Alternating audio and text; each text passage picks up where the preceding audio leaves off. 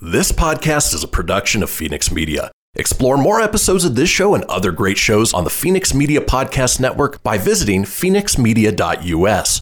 The views expressed do not necessarily represent those of the company or its advertisers and may contain language that's unsuitable for younger listeners.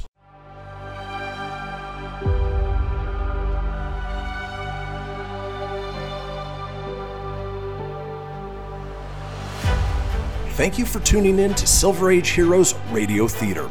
I'm your host, Christian Phoenix. Now, growing up as a comic book fan of the 80s and 90s, I've always been fascinated with how storytellers translated these iconic heroes from the page to film, television, and radio. Long before we got the big budget CGI epics we enjoy today, children gathered around their radios to hear their favorite do gooders come to life with little more than their imaginations and these broadcasts from a time long forgotten. I invite you to gather around your radio for this presentation of Silver Age Heroes Radio Theater.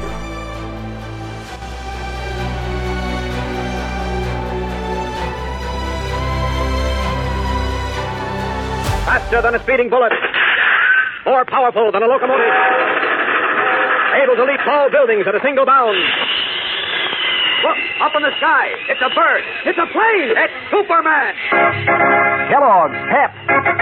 P-E-P, Pep. Kellogg's Pep, the Sunshine Cereal, presents The Adventures of Superman.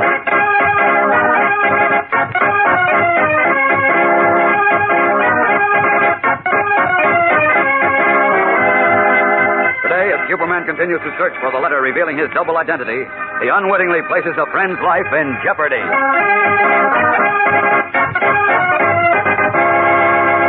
Hello there, gang. This is your pal Dan McCullough. You know what I heard the other day?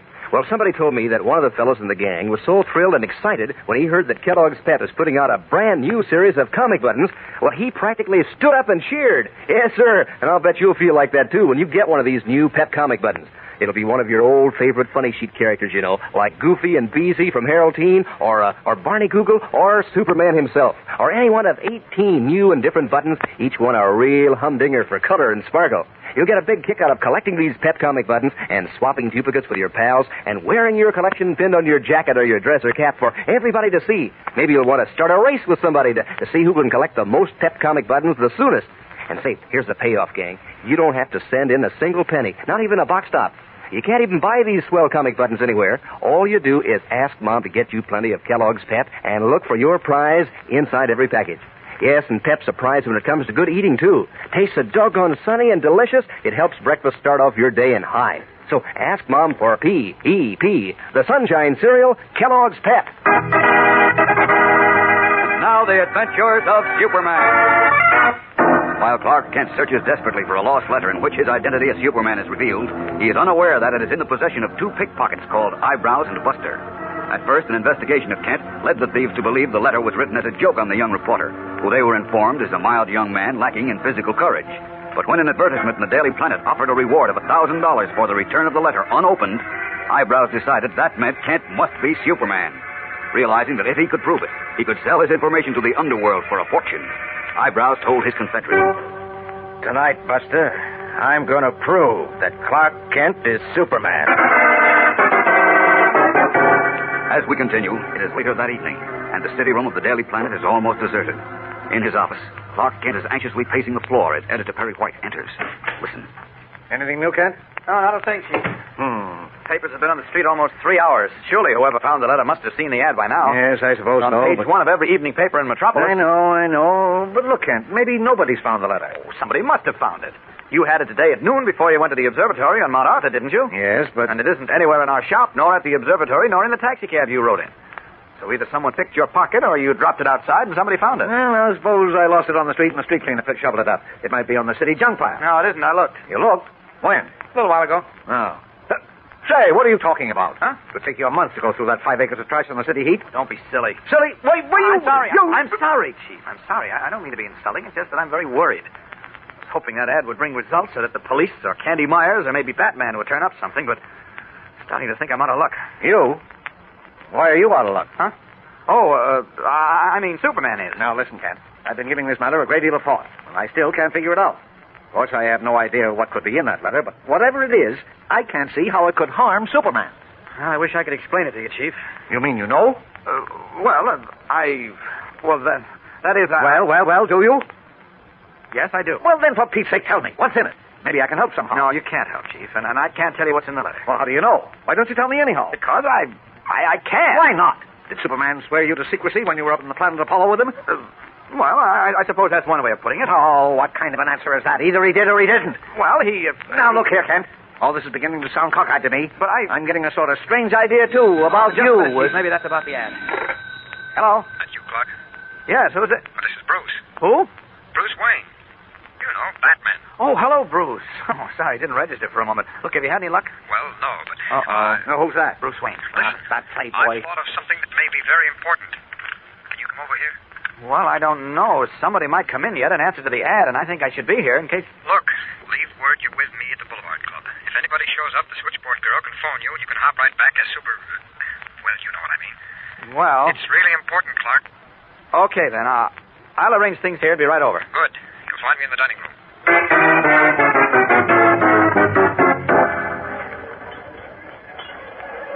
Why don't you order something, Clark? You probably haven't eaten all day. Well, as a matter of fact, I haven't, but I don't feel much like eating. I'm too worried. I know, but just the same, you should eat. I'll order No, no, please, Bruce. No, I, I haven't time. Just tell me what you wanted to see me about. Okay, here it is. First, it occurred to me that anybody reading that letter probably wouldn't believe it. Oh, now look, Bruce. If you're trying to cheer me up with false No, notes, now listen to me. I'm the only person in the world who knows you're Superman, right? you were the only one. Till that letter was lost. Let me Not anymore. finish. Now, except for me, everyone else thinks you're a mild, timid guy, even a bit of a sissy. Isn't that so? Yeah, I suppose. Although I think Perry White began to get suspicious tonight. Oh, forget him. I'm sure anybody else would laugh at the idea of your being Superman. But when they read the letter. They'll probably still laugh. Or else, and this is why I had to see you, Clark, they'd try to test you. Test me? You mean try to find out if I really am Superman? Exactly. If whoever has that letter believes what it says and realizes the value of his information, he might try something like, well, Firing a shot at me? maybe, or pushing you out of a high window or something like that. The Yeah. important thing is that until we find that letter, I think you've got to be on your guard every second. You're right, Bruce. How can I protect myself? Suppose somebody walks up behind me and fires a shot at my back. Bullet will bounce off me and he'll know the truth. Oh, yes, that's right. Well, there's only one thing I can think of to do. What's that? Somebody's got to be with you every minute. Keep his eyes open and help you cover up in case anything happens. And that can only be yours truly. Oh, I, I hate to ask you to do that, Bruce. Oh, now forget it. It's vitally important that your identity as Superman remains a secret. I know, but- Besides, I know that you'd do as much for me if my identity as Batman were threatened. Now, wouldn't you? Oh, yes, of course. but okay, then it's settled. Now, what are your plans? Where are you going from here? I'm going to the office and see if anyone came in about that ad and then go home. Mhm. I want to think this thing out some more. Okay, you call your office. I'll settle my dinner check and meet you out in the lobby. Right. As Clark Kent and Batman leave the Boulevard Club to go the short distance to Kent's apartment, two skulking figures drop from the fire escape on Kent's apartment house into the dark alley. Swiftly, they scuttle across the street, where they crouch in the dark shadows of a church overlooking Kent's building. One, two, three, four, five, six. Yeah. That's Kent's apartment up there, Buster, see? Those windows in the sixth floor corner. I, I don't like this, Eyebrows. Suppose he can tell we was up there. How's he gonna tell? Well, we, we might have left something. No. I made sure we didn't leave anything. Not even a fingerprint. But- but- but- I kept my gloves on the whole time I worked. Now remember, as soon as we see Kent's lights go on, you beat it to that drugstore in the corner. Call him up. And when he picks up the phone to answer, we'll know if he's Superman or not. How we know? How? Didn't I explain it to you, stupid? The telephone receiver will blow up in his face. Holy If smokes. nothing happens to Kent, we'll know he's Superman. And you and I won't have to pick another pocket as long as we live. We'll be millionaires. But, but, but suppose he ain't Superman. Well, and it's too bad. Because when he picks up the receiver, he won't even be Kent anymore. He'll just be a lot of little pieces. Jeepers. That'll be murder. Yeah. I don't like that part of it myself. But you gotta take big chances for a million bucks. Look at Eyebrows. Let's not go through with this. Let's sneak up there again and pick the soup out of the phone. Come on. Uh, you nuts, Buster. Nah, look, look. We've been doing okay. Maybe we ain't rich, but we've been eating pretty regular and not getting caught and sent up too often. Why should we take a chance like this and maybe, maybe wind up in the hot seat? Don't worry. We're not winding up in any hot seat. We might. Look, listen to me, Now, Eyebrows. look, this is a chance in a lifetime, a chance to hit the jackpot. Now, shut up. Keep your eyes on Kent's windows. But I suppose, look, I. Wait, wait. Look. What? Kent's lights just went on. Oh, yeah, yeah, yeah, I see it. All right, go on. Beat it. Get over to that drugstore and call him up. But- but- Get going, I said. I'll stay here till I hear the explosion. Then I'll meet you back at the hotel. Go on, hurry up. Okay, I suppose. I sure hope this works out like you say.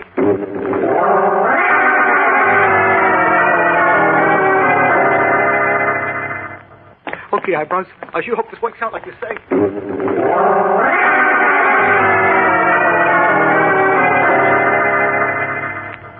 Sit down and relax, Bruce. I'll call the office and see if anybody showed up about the letter. But you called just a minute ago from the drugstore on the corner, Clark. I know, but and there might have. Jim said he'd call you here the moment anyone showed up. So you relax. You've got to keep your wits about you, you know. Yeah, I know. Well, maybe I'll change my shirt first. What for? Where are you going? I'm going to wait here an hour or two and then go out again. Be with you in a moment. Okay, take your time. Well, that may be Jim now. There we are. I'll answer it. Taking but one step to the telephone on the table, Bruce Wayne, who is really the famous Batman, reaches for the receiver, in which is set a trap that means certain death for anyone in the world but Superman. Unaware that the receiver of Clark Kent's telephone has been transformed by eyebrows into a deadly booby trap, Bruce Wayne, who is really the famous Batman, is about to remove the receiver to answer a call when Clark Kent, halfway across the room, shouts, Drop that phone, Bruce! What? Drop it, I said! It's loaded with nitroglycerin! Clark Kent's X-ray vision perceives the explosive in the receiver, and he leaps forward. A deafening explosion rocks the room. Then Bruce Wayne shouts Kent's name and falls to the floor. What has happened to Batman? Has Eyebrow's vicious scheme to test Superman's identity taken the life of an innocent man? A man who stands almost as high in service to humanity as the Man of Steel himself? Don't miss Monday's smashing episode.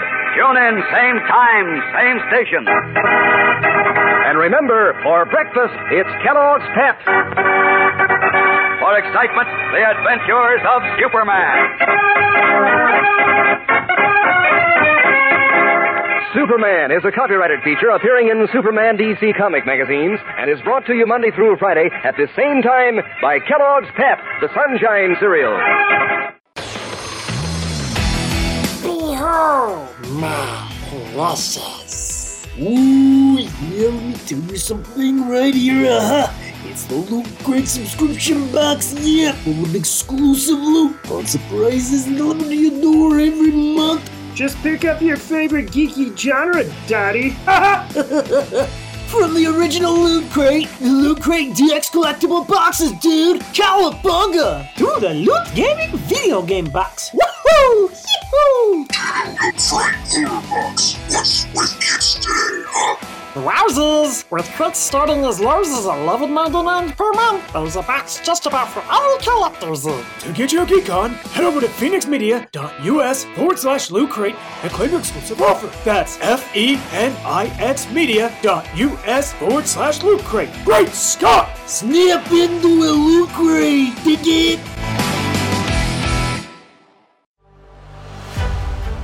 You're tuning in to Silver Age Heroes Radio Theater presented by Phoenix Media. Up in the sky, it's a bird, it's a plane. No, it's Superman. Faster than a speeding bullet.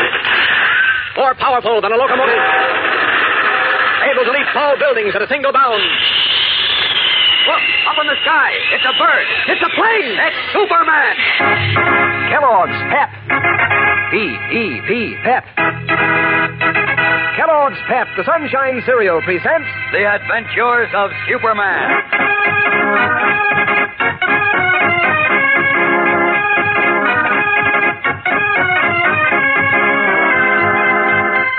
Today, Superman sets a trap for Eyebrows and Buster, the two pickpockets who found his letter, only to fall into another trap himself. Hello there, gang. This is your pal Dan McCullough. You know, I never saw anything like the way you fellows and girls are going all out for that new series of comic buttons Kellogg's Pep is putting out. All the kids in our block are planning how they're going to pin these new buttons on their jacket or their dress or cap. And the kids in the schoolyard and over at the athletic field are plenty busy, too, showing off the buttons they've collected so far and swapping duplicates with each other. And no wonder why these new Pep comic buttons are doggone slick looking, believe me. Full comic strip colors on a clear white background. Boy, the pictures of your funny paper favorites really stand out. And every picture is so true to life. Sure, Tess Trueheart and a little moose and Barney Google and Superman, of course, are straight from the comic strips. You'll want to collect all 18 of this new series. And you can, too. Sure, easy as anything. You don't have to send in any money, not even a box top. And you can't buy them anywhere. But you just ask Mom to get you plenty of that Sunshine cereal, Kellogg's Pep, and look for a new comic button inside every package. Yes, and look for some mighty terrific eating, too, because these good whole wheat flakes are loaded with catchy sunshine flavor that invites you right back for more. So get your good eating and your exciting prizes, gang, from P.E.P., the Sunshine Cereal, Kellogg's Pep. Now, The Adventures of Superman. As you remember, a letter in which Superman revealed his identity as Clark Kent has fallen into the hands of two pickpockets, who, realizing that their information was worth a fortune, if true, sneaked into Kent's apartment during the latter's absence and placed a charge of dynamite in the telephone receiver. Watching from across the street, Eyebrows, leader of the duo, sent his assistant, Buster, to phone Kent as soon as he saw the lights go on in the reporter's apartment. But unknown to the conspirators, Batman, in his guise of Bruce Wayne, was also in the apartment, and it was he who picked up the phone when it rang. Then, as Kent shouted a warning and threw himself forward, an explosion rocked the room, and Batman fell to the floor. But as we continue now, it is Kent who lies sprawled across the shattered telephone. His face and hands are blackened, and his clothing is ripped to shreds. Listen. Bruce, Batman, are you all right? I, I guess Oh, thank heaven. What? Wait a minute, I'll what? help you up. No, no, I can manage. You sure you're okay? Sure. Sure, I'm okay, but. Great snakes. What happened to you, Clark? Oh, nothing. I just- Why, nothing. Hey, your face is as black as coal, and so are your hands. And Oh, well. look at your clothes. Oh, heaven, my dad. Listen, what I want you to. must be hurt. Who, me? Oh, oh, yes. What am I talking about? You're Superman, but. Hey, what did happen? There was a charge of dynamite in the telephone receiver. It was what? Dynamite, and it was rigged to explode when the receiver was taken off the hook. Fortunately, I saw it in time. Wow. Fortunately, he's right. I could practically feel that halo on my head when I heard that explosion. Hey, these are nice enemies you've got. Somehow, I don't think this was done by my enemies. You mean your friends were trying to get rid of you? No, of course not. I think. Listen. Uh-oh. There's a crowd outside my door. Open up the door. What happened in there? Open the door. Quite a crowd. out- Lawton didn't sound like a cat pistol, you know. Look, I'll tell them everything is okay, then we can look. No, no, no. Wait a minute. Don't tell them that. Why? I want you to say I was injured, seriously injured. Hey, look, I don't get this. Come here, come here. I'll explain later. Right now, just do as I say, Bruce, please. Tell them I was seriously injured and that nobody can come in. But, Clark, tell them it- you're a doctor and your orders are that I'm to see no one. But what about the police? Don't let anyone in yet. Come into the bedroom as soon as you've gotten rid of them, and then I'll explain. Hurry.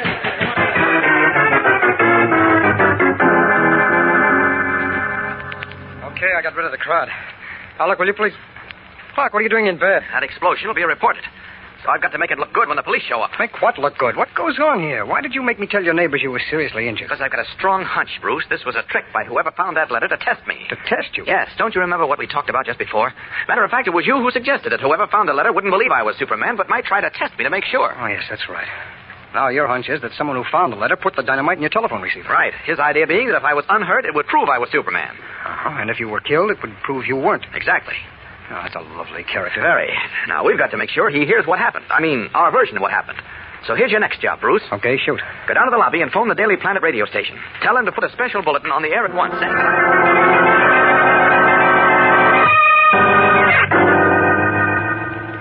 You, you sure you heard the explosion in Kent's apartment, eyebrows? Yeah, yeah. How many times do I have to tell you, Buster? I was right outside Kent's building. And believe me, it was one beaut of an explosion. Then, then what happened? I didn't stay to find out. But we'll know soon. Either we'll hear that Kent was hurt bad, maybe killed in an explosion in his apartment, Don't say that. or we won't hear anything.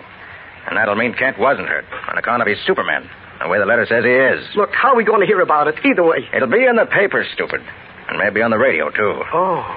Hey, it's just about time for the regular news broadcast now. I'll turn on the radio and we'll catch a listen. Creepers, I'm nervous. Now, relax, relax. Pull yourself together. But, but supposing we kill the guy? I don't think we did, because I'm sure Kent's Superman. And now, the Daily Planet, Ah. Metropolis' foremost newspaper, brings you the news of the hour on the air. Hold everything, Buster. Here comes the news. Clark Kent, Oh, boy, my nose. star Get up. reporter for the Daily Planet newspaper, was seriously injured in his apartment this evening by a mysterious explosion. Hey, get that. Oh. The full extent of Mr. Kent's injuries are not yet known, but his physician says they are so serious that he cannot be moved to a hospital. Holy smoke. The police, who were called to the scene, have not yet issued a statement. The police. Hey, hey, that's Unofficial there. reports indicate a deliberate attack on Mr. Kent's life. He was. Oh, excuse me, please. Here's another bulletin that just came in. Clark Kent's condition is unchanged and remains critical, according to a. What, what'd you turn it off for? I heard enough. Now, uh, how do you like that for rotten luck? This is a tough break, eyebrows. Kent isn't Superman, hang it. Could have made a million bucks if he was. I told you all the time he wasn't. Now what do we do, eyebrows? Go back to picking pockets and dodging the cops, I guess. The cops, that's what I mean. We can't tangle with the law. We got to blow out of this town. Why? Uh, well, on account if it Kent dies, we... We'll be murderers. Oh, now, don't lose your nerve, Buster. Nobody can prove we did it. But they might. We, we might have left some clue. But we didn't. Told you I kept my gloves on all the time we were working at Kent's apartment. Yeah, I know, but... Forget if we, it. Tell you, we, we got nothing to worry about. Only thing that bothers me is that letter was a phony. And all our work to prove that Kent is Superman was for nothing. Now to repeat the headlines of the hour. Clark Kent, star reporter for the Daily Planet, was seriously Turn injured it off, during the Bruce. explosion in his apartment this evening. I've heard enough.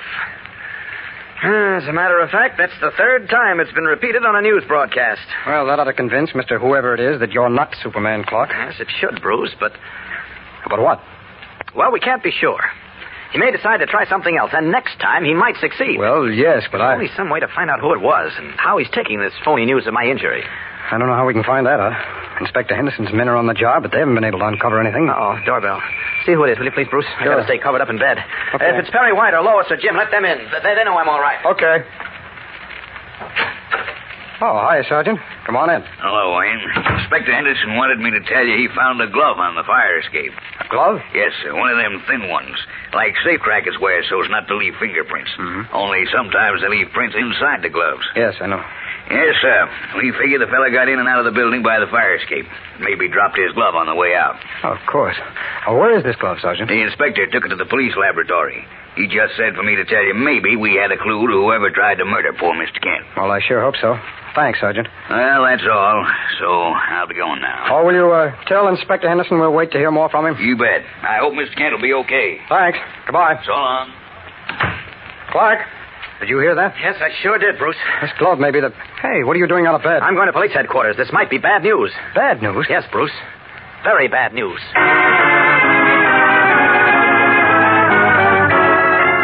Puzzled, Bruce Wayne stares at Clark Kent, who is swiftly stripping down to his Superman costume. What does Kent mean? Resuming his identity as Superman, Clark Kent has just announced to Bruce Wayne, the famous Batman, that the finding of a glove on his fire escape by the police was bad news. Clark, tell me, what do you mean it was bad news? If that glove was dropped by the man who found my letter, there may be fingerprints inside the glove which will lead Inspector Henderson to him. Right, that's what I'm hoping. Oh, well, I'm not. What? Well, why not? Look, strip down to your Batman costume, Bruce. I want you to come along with me. Okay, but look, I, I, I don't get it. You said you wished you knew who had the letter so you could find out if he believed our story of your being seriously injured tonight. Right. So he'd be convinced that you aren't Superman. Now, didn't you? That's right, and I still want to find that man. But I must find him before Henderson does. Clark, for heaven's sake, why? Because whoever he is undoubtedly still has my letter. Well, so what? Inspector Henderson knows Superman's handwriting, that's what. Oh. If he finds the guy, he'll see in a moment that I really wrote that letter. Then he'll hot foot it over here, discover that Clark Kent wasn't even scratched by the explosion. And putting two and two together, Henderson will know that you're Superman. Right. You see, I know he's had an occasional suspicion before. This would clinch it. Oh, great snakes. What are we going to do? Well, I don't know yet. We've got to find out who our man is and get to him before Henderson does. Tall order, chum. I know, but we've got to put it over. Oh, you ready? Yep. All set. Okay, then hang on. That's it. We're going through the window. Let her rip. Right. Out, up, and away! Leaping into the night sky with Batman, Superman rockets away in another desperate attempt to preserve the vital secret of his double identity. This time from not only the underworld, but his friends, the police. Was the glove found on the fire escape one dropped by eyebrows? And if so, can Superman and Batman trace the two pickpockets before Inspector Henderson does? Tomorrow's episode brings our story to a smashing climax, fellows and girls, so don't miss it. Be sure to tune in again tomorrow. Same time, same station. And remember, for breakfast, it's Kellogg's Pet. For excitement, the adventures of Superman. Superman is a copyrighted feature appearing in Superman DC comic magazines and is brought to you Monday through Friday at the same time by Kellogg's Pep, the Sunshine Cereal. You're tuning in to Silver Age Heroes Radio Theater presented by Phoenix Media. Up in the sky, it's a bird, it's a plane. No, it's Superman. Faster than a speeding bullet. More powerful than a locomotive. Able to leap tall buildings at a single bound. Look, Up in the sky. It's a bird. It's a plane. It's Superman. Kellogg's Pep. P-E-P, Pep. Kellogg's Pep, the Sunshine Cereal presents The Adventures of Superman.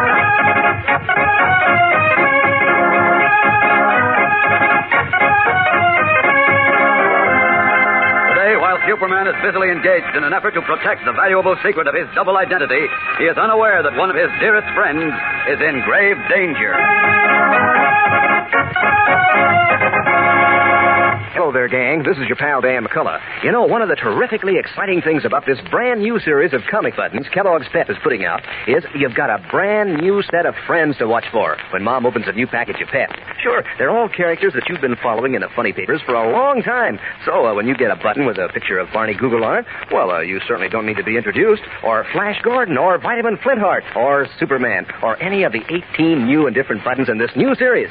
And is it terrific fun to swap duplicates with your friends and to wear these smart looking pep comic buttons on your jacket or your dress or cap? They're so colorful and bright, really snappy, and the background is enameled clear white with the pictures done up in brilliant colors so they really show up.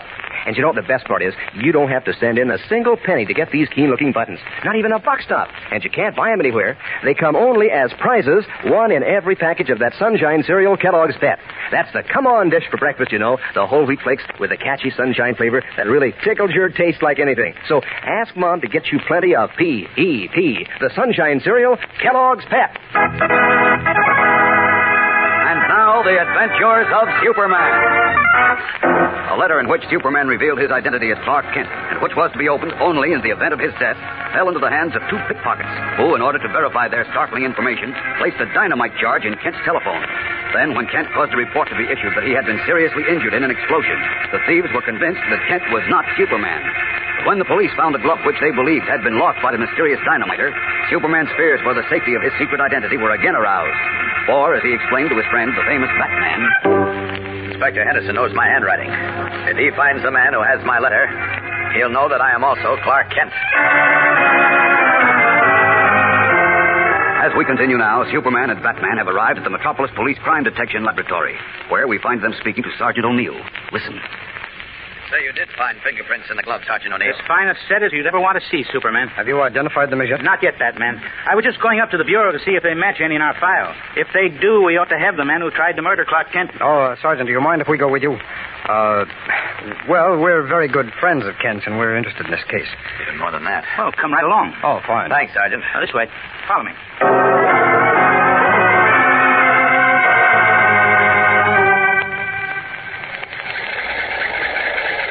This fingerprint sorting machine is almost human, you know. Yes, it certainly is. You, uh, you have the prints of every person you ever arrested on cards punched according to a specific system, don't you, Sergeant? Yes, and if the prints I found in the glove match any in our files, the machine will stop.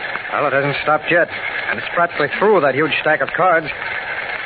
You know, Superman, looks like that glove was a false lead. Some innocent person must have dropped it. I don't think so, Batman. It was found on the fire escape of my. I mean, Kent's apartment house. Wait a minute. Machine stopped. Yes. Well, Sergeant, what's the answer to the $64 question? Just a moment, please. Uh, here we are. Number 3Y46-078. I suppose that refers to a name in your file. Yep, it does. And if you'll step across the hall with me to the master file, we'll find the name of the person whose fingerprints were found in the glove.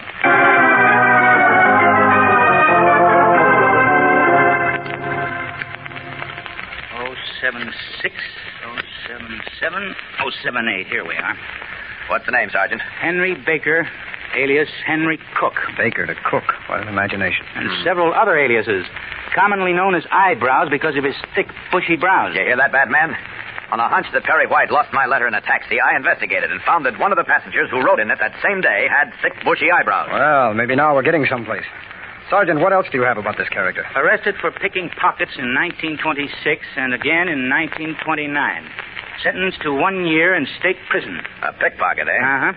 Also arrested on suspicion of safe breaking in 1932, but acquitted. Sentenced again for theft. All right, in... thank you. That's enough, Sergeant. This fellow sounds like our man. He sure does. Oh, Sergeant, what's the last address you have for us? Let's see. Last known to be in California. Yeah, but he must have come back since we found his glove on Kent's fire escape. Oh, yes, of course. Well, I'm going in to report this to Inspector Henderson. He'll put out an alarm for this eyebrows character. Uh, you two coming along? Oh, sure. we, Oh, uh, thanks very much, Sergeant. Look, Wait, come on. Batman. You go ahead, Sergeant. All right, then. I'll be seeing you. Right, and thanks again. You're welcome. Superman, what's the idea? Don't you think we should stick close to Henderson so when he picks up this eyebrows, we'll be right there? Why, good luck, do. When Henderson picks him up, chances are he'll find my letter on him. He'll recognize my handwriting. Yes, He'll quite. go over to my apartment and find out that Clark Kent wasn't even scratched by the explosion. Then he'll know the letter is genuine and that Kent is Superman. Hey, that's right. Oh, looks like he's got us. He has. Unless we get to eyebrows first. Well, how are we going to do that? We haven't even the least idea where he is. Oh, yes, we have. A taxi driver took him to the Metropolis Hotel early this afternoon. He did? Uh huh. I looked the hotel over, but didn't see a man with bushy eyebrows. It was only a vague clue, so I didn't go back. Now things are different. You're not kidding. So let's go. I'm with you. All right, hang on, chum. We're going through this window. Let her rip. Right. Up and away!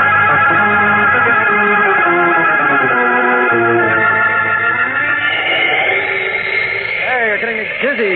Zipping around this hotel like a comet, Superman. Any sign of our friend with the eyebrows? Not yet, Batman. Hey, has it occurred to you we might not live here? Huh? That he only stopped by this afternoon for lunch or something? Aren't you the cheerful soul? I'm sorry, but we've got to face facts.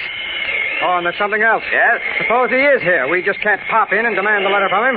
That'll make him suspicious that you are Kent. We'll cross that bridge when we come to it. If we come to it. Well, it's my only. Uh oh. Hey! You put out your hand when you're going to jam on the brakes. Sorry. Look. What? That room straight ahead. There's a tall, dark man in there, and he's got black, bushy eyebrows. Oh? And There's a little fellow with him. Hang on, Batman. We're going to perch on their windowsill and see what goes on. Shade is down. They can't see us. And you forget I have no x-ray vision, so I can't see them either or hear them. Wait a minute. I'll open the window slightly. I don't think they'll notice. Watch it easy. Now they're too excited to notice. Once more now. Eh. I can hear it quiet. No, Ah, I can't find it anyplace, but. This is louder than super good eyebrows. not. Oh, no? How about if you lost his glove in Kent's apartment? I didn't. I Oh, did, yeah. Uh, how do you know? You didn't make it just large enough there at all. I know, I know. But I'm sure I didn't lose it in Kent's apartment. There are men. I tell you I There didn't. are. Anyhow, even if I did, I will look up and know it's my glove. How? Didn't you read it to me yourself? Out of the paper? How cops can get fingerprints out of the inside of the glove? Yes, yes. Well, we've got to blow out of your press. Now, wait a minute. Look, look, wait, nothing. Kent is so fair. If he dies, he'll be murderous. Yeah, but. Yeah, now, look, stay here if you want. I'm blowing. Now, look, Buster, look here. If you and your big ideas can make a million bucks proving Kent was Superman, that made us candidates for the hot seat. Now, Buster, wait. No, I ain't waiting another minute. I'm going to throw my guns in a suitcase, and I'm blown out of the country. Well, maybe you're right. We better, Strand. That's a relief, Batman. A relief? Yes, we know now that our little trick, like pretending to be seriously injured in the explosion, worked. They're convinced I'm not Superman. Sure, but they must still have your letter. Yes, but I And still if think Inspector Henderson grabs them and recognizes your handwriting in the letter, you're still in trouble. Henderson won't find the letter on them. You mean you're going to take it away from them? Not by force. As you pointed out before, that would make them suspicious all over again. And men can talk in jail. Well, then how do you intend to work it? Well, I can see the letter. It's in an overcoat on the bed. So what? Well, the little fellow is across the room in the closet taking his clothes off the hooks. Mm-hmm. Eyebrows is at the dresser. So as soon as he turns his back. Oh, oh wait a minute. There. Look out, they'll hear the window. Relax. Now, look, I'm going to be in and out of there like the wind, so be ready to take off on the fly when I get out. Okay. Eyebrows is walking over to the closet. Here goes. Come on, Batman. Okay. Did you get the letter? I sure did. Ha! you should have seen their faces when they heard that ruck of wind. They're so scared they won't stop running till they get to South America. Or until they run into Inspector Henderson's Oh, arms. I'm not worried about that now since I've got the letter. Say, that reminds me, I'm supposed to be injured. You mean Clark Kent eh? is? Uh-huh. I better get back to my apartment and stay in bed for a few days, or a lot of people may ask embarrassing questions. Never a dull moment, huh? you said it. Here we go. Away!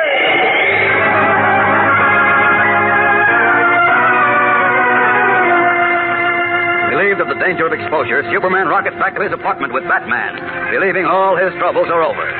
But unknown to him, a new and even greater menace is being leveled against him and against those he loves best at this very instant. In Willow Heights, the well to do suburb 18 miles from the heart of Metropolis, it is just after 11 o'clock at night. As in his small police station, Sheriff Johnson yawns and reaches for the ringing telephone on his desk. Sheriff's office. Johnson speaking. Who? Oh, yes, Miss Taylor. What? What's that? Harry, wait. When? Sure, sure. Uh, you bet I'll be right over. It's right away. Ed! Come on out to the car. Hurry. Perry White's just been shot. What? Harry White? Editor of the Daily Planet? That's right. Come on, man. Move. We've got to get right out to his house. Pronto. Wide awake now, Sheriff Johnson, followed by his deputy, rushes from the little station house and into his car to investigate the report that Perry White has been shot. Who shot the gray haired editor? Why? How serious is Superman's friend's injury? This begins a brand new and exciting Superman adventure, fellows and girls. It's full of excitement, mystery, thrills, and it gets underway tomorrow. So be sure to be with us then. Same time, same station. And remember, for breakfast, it's Kellogg's Pep. For excitement, the adventures of Superman. Superman is a copyrighted feature appearing in Superman DC comic magazines and is brought to you Monday through Friday at the same time by Kellogg's Pep, the Sunshine Cereal. You're tuning in to Silver Age Heroes Radio Theater presented by Phoenix Media. Up in the sky, it's a bird, it's a plane. No, it's Superman. Faster than a speeding bullet. More powerful than a locomotive. Able to leap tall buildings at a single bound. Look, up in the sky. It's a bird. It's a plane. It's Superman. Kellogg's Pep. P E P Pep. Kellogg's Pep, the Sunshine Cereal, presents The Adventures of Superman.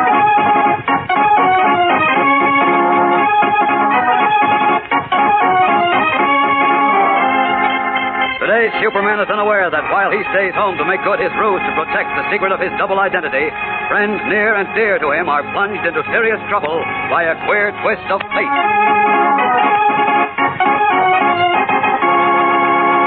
Hello there, gang. This is your pal Dan McCullough.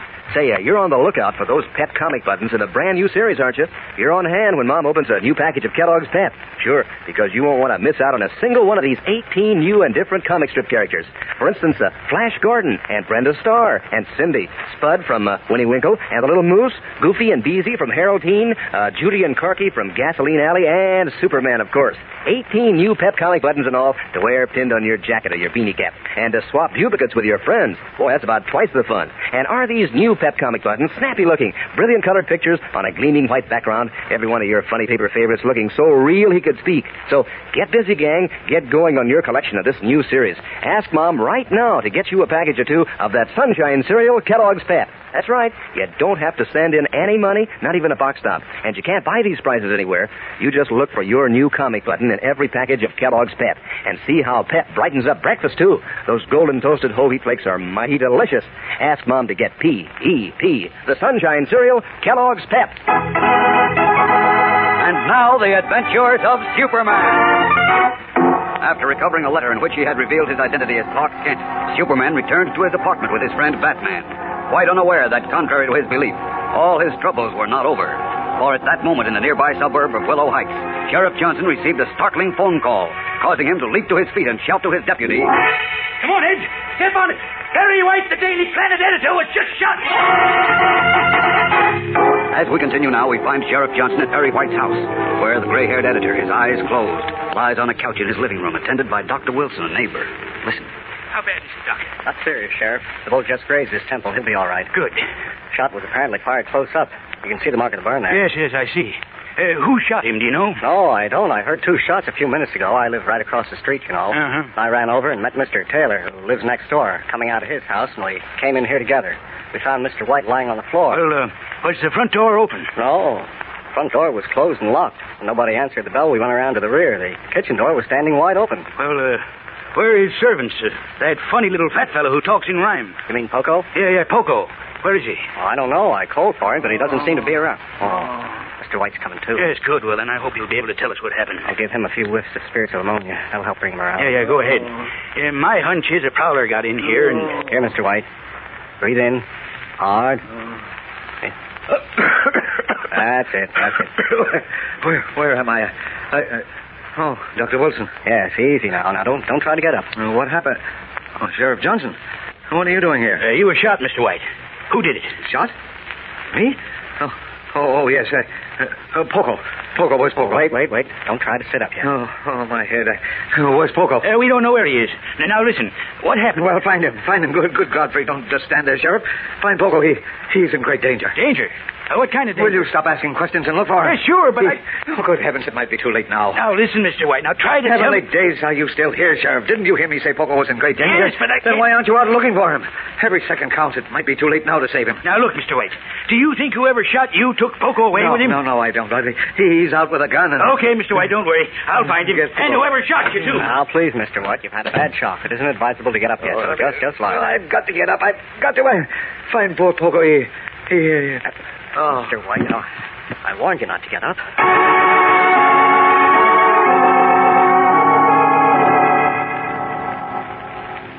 I'm Jim Olson. Somebody phoned me to come right out to Mr. White's house. Oh, yes, young man. I phoned you. I'm Dr. Wilson.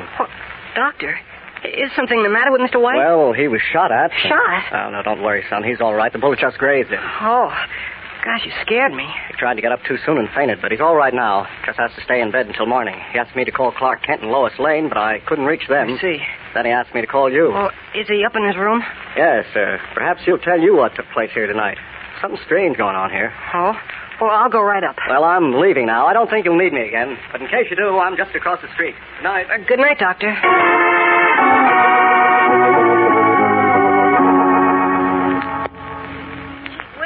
What happened, Chief? I'll keep you. Oh, where's Kent? Huh? Oh, he's home in bed. Don't you remember there was an explosion in his apartment? Oh, yes. Yes, I forgot. I, I, I've been kind of hazy, Jim. Well, no wonder. Doctor said somebody shot at you. Who was it? No, never mind. Never mind who it was. Oh, where's Lois? I told the doctor to have you locate her. Well, Oh, she's still out on the coast with her sister Diana. What? She was supposed to come back right after Thanksgiving. Well, Oh, there was a wire from her. It came after you left the office to go see Mr. Kent this evening. Miss Lane said she was going to stay a few more days if it's okay with you. Well, it isn't okay with me. So call her up right now and... Uh, oh, what's the use? She's all the way out in California. She can't help me find Poco tonight. Fine, Poco. What do you mean? Now, what do you suppose I mean? Can't you understand plain English? Oh, sure, but I. Still no word from Sheriff Johnson or from Candy Myers either.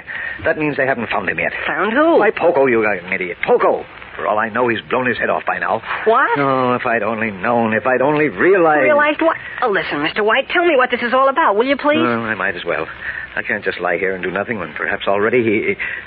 Oh, this is terrible, Jim. It's terrible. What is? Will you please tell me what you're talking Yes, about? yes, I'll tell you. You see, Poco has been borrowing quite a bit of money from me lately. He has. What for? Well, I don't know. He's been very mysterious about it. But he gets a good salary, so when he came to me tonight and wanted to borrow another $50, I wanted to find out. But I lent you $50 last week, Poco. And 50 two weeks before, and a 100 a couple of weeks before that. Now, what's it all about? Please, sir, I do not mean to be a pest. I promise to pay it back with interest. I don't want any interest. I just want to know why you need so much money all of a sudden. I cannot tell you that tonight, but I'll tell you soon, Mr. White. Well, why can't you tell me now? You're not in any trouble, are you? Trouble? Oh, no, sir. But, well, you see, it's a secret between another and me. A secret. Well, what kind of a secret? From my promise to keep it, I cannot digress. But I know you'll be proud when I reach success. Success? Success with what? You'll have to be more specific, Poco. I won't give you a dime until I know what you want it for. Mr. White, that isn't right. You never borrowed money before, but now, now you're borrowing all the time. Now, you get a good salary. You haven't any family to support. Now, what goes on? I told you once. I told you twice. A secret. Now, I told you thrice. You haven't told me anything yet. And I want to be sure you're not getting into any trouble before I. Oh, woe is me, such misery. All I've made is a small requisition. Why must I go through this inquisition? Because you've already borrowed $200, which is not small change. Now, I want to know what this other 50 is for, or you don't get it. Please, sir, please. See, I'm on my knees. Nothing doing. It's for your own good that I insist on knowing why you want this money, Poco. But I cannot say, at least not today. Then you don't get the 50. Alas. Oh, oh, alas, that this should come to pass. Crying won't help you. Now, you just tell me what you want it for. and- Farewell, my friend. This is the end. Oh, skip the dramatics. Hey, put that gun down. A moment ago, the world was good. But now, because your heart is wood, you cast me into gloom so deep that I choose for me eternal sleep. No, no, no, Pogo. Give me that gun, you idiot.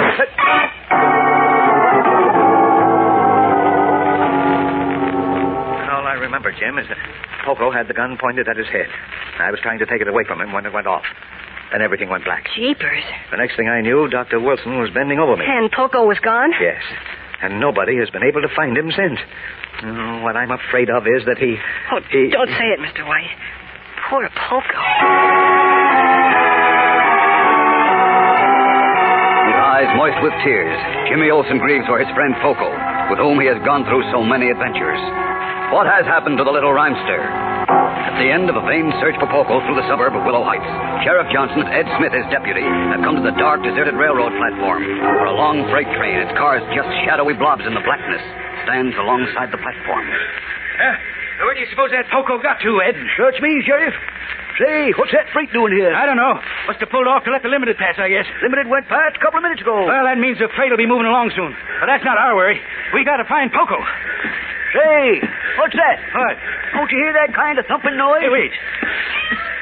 Hear that, Sheriff? Sure do. Sounds like somebody in one of those freight cars. Come on. Yeah. Hey, can, can you locate it, Ed? Yeah, I think it's coming from this car, Sheriff. Hey, hey you're right. You hear that, Eddie? It was in rhyme. The fellow we're looking for, Poco, always talks like that. Uh, Uh-huh. He must be in here. Oh, Lucifer, Ed. This is a refrigerator car, and it's locked. Oh, we've got to find a conductor or a brakeman. Hey, hey, the train's starting. Find somebody in. Hurry. I don't see anybody. Can't you get that door open? It's locked, I tell you. And there's no station agent here to flag the train down. Holy smokes, that poor Poco will be frozen stiff.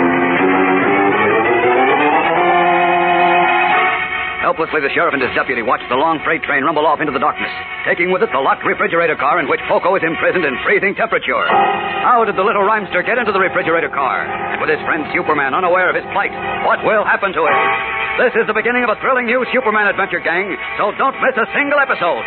Be sure to tune in again tomorrow. Same time, same station. And remember, for breakfast, it's Kellogg's Pep. For excitement, the adventures of Superman. Superman is a copyrighted feature appearing in Superman DC comic magazines and is brought to you Monday through Friday at the same time by Kellogg's Pep, the Sunshine Cereal.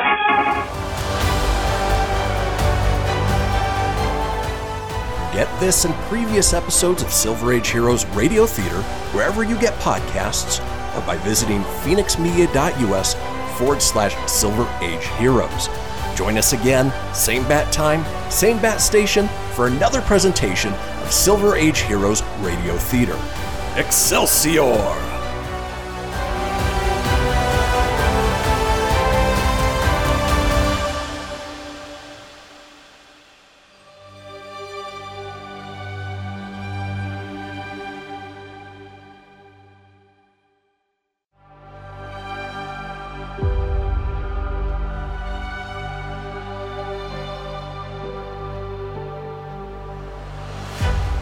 Thank you for tuning in to Silver Age Heroes Radio Theater.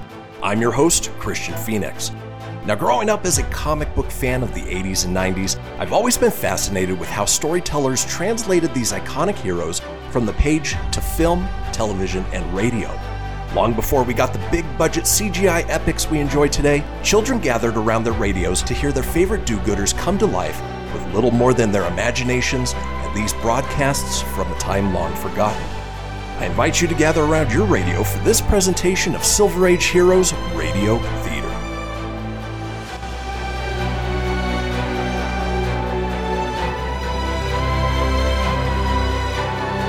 Faster than a speeding bullet. More powerful than a locomotive. Able to leap tall buildings at a single bound. Look, up in the sky. It's a bird. It's a plane. It's Superman. Kellogg's Pep. E P-E-P, Pep.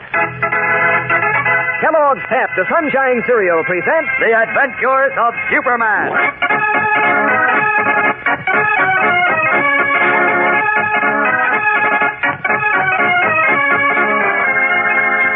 Today, while Clark Kent's little friend Poco seems doomed to a horrible death in a sealed refrigerator car, Superman and Batman set about to rescue him.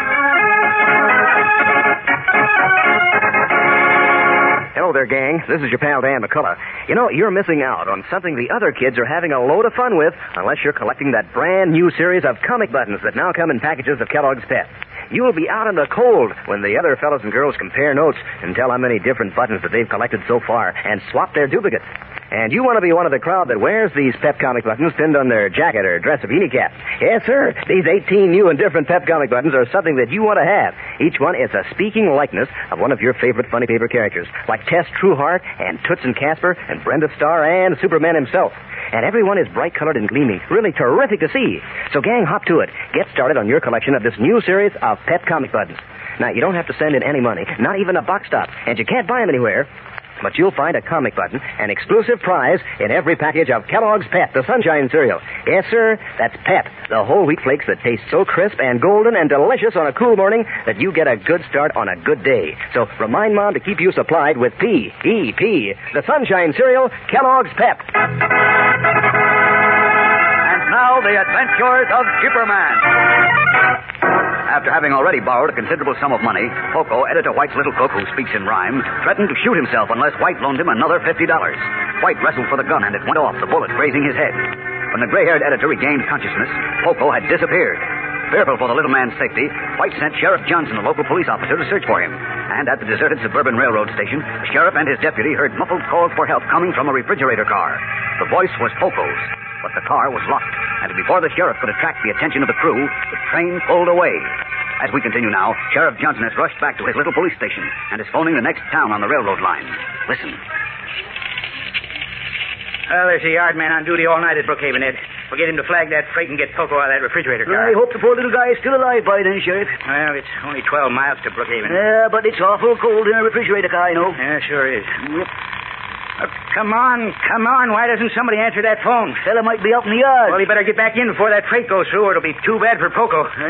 sure Uh, listen, this is Sheriff Johnson at Willow Heights. Oh, yeah, Sheriff. Hey, look, the freight left here a few minutes ago going north with a fella locked in a refrigerator car. I want you to flag it down and... What's that? I said a fella is locked in a refrigerator car. Holy smoke. Yeah, a little fat guy by the name of Poco. Well, how'd he get locked in the car? I don't know, but you got to stop the train and get him out before he freezes to death. Oh, do my best. What's the number of the car? The number? Uh, just a minute. Uh, you happen to notice the number of the car, Ed? Nope, we didn't, Sheriff. Uh, uh, we didn't notice, but it was about in the middle of the string. Oh, do you know the number of the engine or the trip? No, the engine was way up, way up ahead in our station here. It closes down at 10 o'clock. But we figured this freight pulled off the main line to let the limited go past. It, it was just a few minutes ago. Okay, hold on a second. What do you say, Sheriff? He's looking up something. Oh. Say, how'd you suppose Poco got locked in that car? How should I know? Lots of funny stuff going on here tonight. Barry White getting shot and... Hello, Sheriff. Yeah? That freight must have been number one three. I don't care what the number it was. Just flag it down and get Poco out of that refrigerator car. Well, Oh, let me finish, will you? Number 136 isn't coming through Brookhaven. Not coming through. What? No, What'd you say? it switches off at Branch Junction to go through the Blue Hills to Benson City. But the... Matter of fact, it must have switched off the line already. Well, Cheapers, what's the next station I can call in? Oh, you can't call any station this side of Benson City. There aren't any in the Blue Hills. Benson City. The freight can't be there before morning. That's right. What's up, Sheriff? Wait, Ed. Listen, Poco can't stay in that refrigerator car till morning. No, not in people's eyes, he can't. What can we do? Well, we've got to do something. Say, can't we contact that train some way? I don't know how. A couple of our fast passenger trains have got radio telephones, but none of our freight runs have. I'll call the division office, though, and see if they can do anything. Yeah, yeah, okay, do that. Tell them it's a life or death emergency. Right. So long. Yeah, so long. Whew. Well, unless a miracle happens, I'm afraid the poor little fella is done for, Ed. Uh, poor little guy. Listen, Ed, you stay here by the phone. I, I, well, I got to go over and give Mr. White the bad news.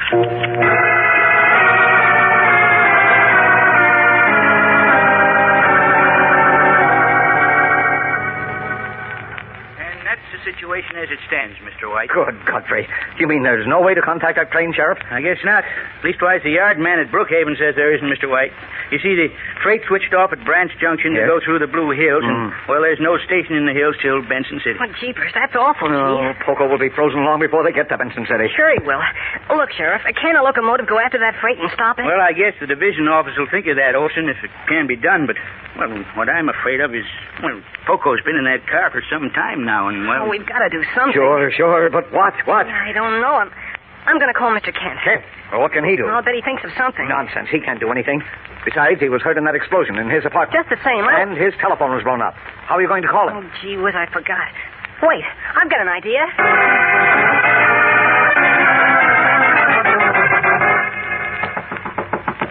Just a moment. Wait, Clark. You can't go to the door. If anyone sees you're not injured, they'll know you're Superman. Oh, I almost slipped that time, Bruce. You better answer. Okay, you keep out of sight. Right. Coming. Yes? I'm McBean, the superintendent. The fellow wants Mr. Kent on the phone, says it's very important. Well, Mr. Kent can't come to the phone Oh, now. I He's- know, that's what I told this fellow, but he says it's a matter of life or death. He says his name is Jim Olson. Jim? I'll come down and talk to him. I'll be right back, Clark. Okay, Bruce. Hurry.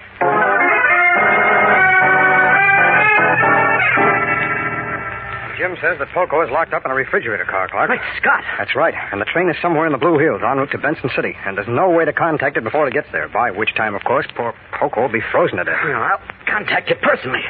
As Superman. As soon as I strip down to my costume. Take me with you. I'll peel down to my Batman outfit. Okay. How did Poco manage to get locked in a refrigerator car? Jim didn't know. Seems like a lot of fancy things have been happening at Perry White's place tonight. Incidentally, your boss was creased by a bullet. What? Yes, but relax. He's okay now. Oh. Just scared silly about Poco, who's going to be a frozen mackerel unless we get going and fast. Well, I'm all set. Just open a window. Okay. Okay, they are. Right, latch on. Let her go. Up and away!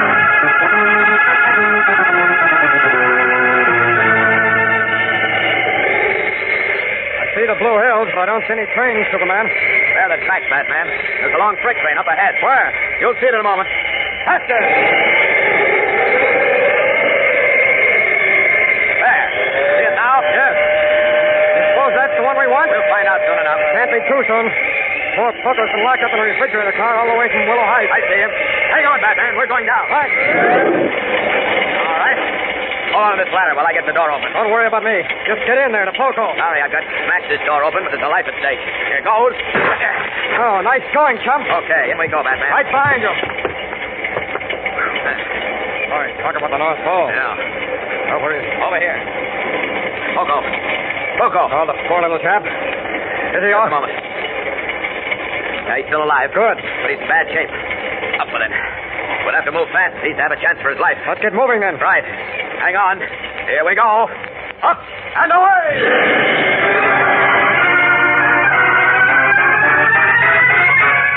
Leaping from the speeding train with Poco in his arms and Batman clinging to him, Superman streaks back toward Metropolis.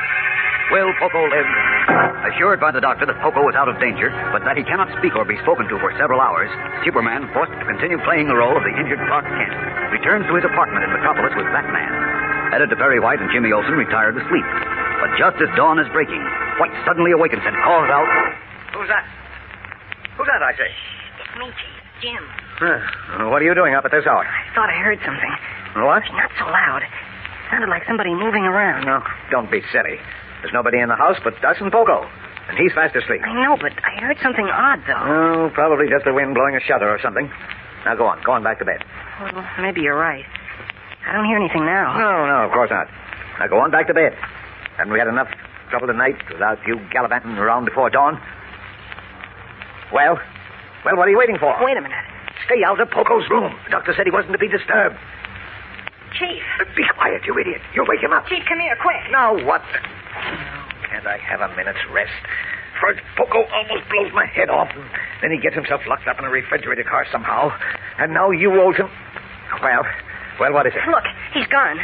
Well, who's gone? Poco. What? Yes. See, his bed's empty. Poco's gone. Vanished. Gasping, Perry White grips Jim Olsen's arm and stares at the empty bed and then around the deserted room, which is now faintly illuminated by the first gray light of dawn. What has happened now to the little man who speaks in rhyme? What is the mystery Poco refused to reveal, and which resulted in the near death of Perry White, and then of Poco's being locked in the refrigerator car, and now his disappearance? Tomorrow's exciting episode brings some strange answers, so be sure to be with us then. Don't fail to tune in again tomorrow. Same time, same station. And remember, for breakfast, it's Kellogg's Pep.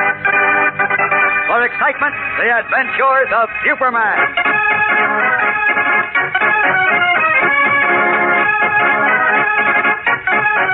Superman is the copyrighted feature appearing in Superman DC comic magazines and is brought to you Monday through Friday at the same time by Kellogg's Pep, the Sunshine Cereal.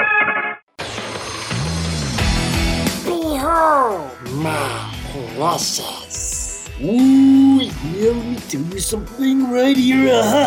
It's the Loot Crate subscription box, yeah, full with exclusive loot, fun surprises delivered to your door every month. Just pick up your favorite geeky genre, Daddy. From the original Loot Crate, the Loot Crate DX collectible boxes, dude! Cowabunga! To the Loot Gaming video game box. Woohoo! Yee-hoo! Loot Crate Theater Box. What's with kids today, huh? Wowzers! With crits starting as low as 11.99 per month, there's a box just about for all collectors. To get your geek on, head over to phoenixmedia.us forward slash loot crate and claim your exclusive offer. That's F E N I X media.us forward slash loot crate. Great Scott! Snap into a loot crate, dig it?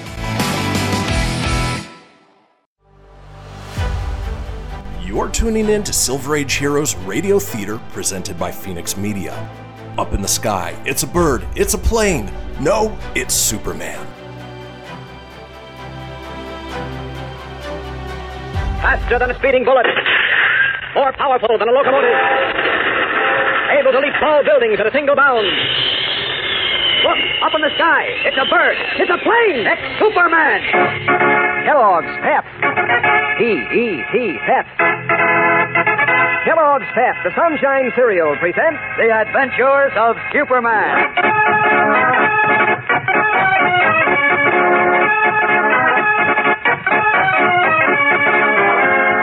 Today, Superman learns that after having rescued his little friend Poco in the nick of time and returned him safe and sound to Perry White's home, the tiny fellow has disappeared again. Hello there, gang. This is your pal Dan McCullough. Say, uh, you ever been on a treasure hunt? Why, sure you have. And you know what's as much fun as a treasure hunt? Why, opening a package of Kellogg's Pep.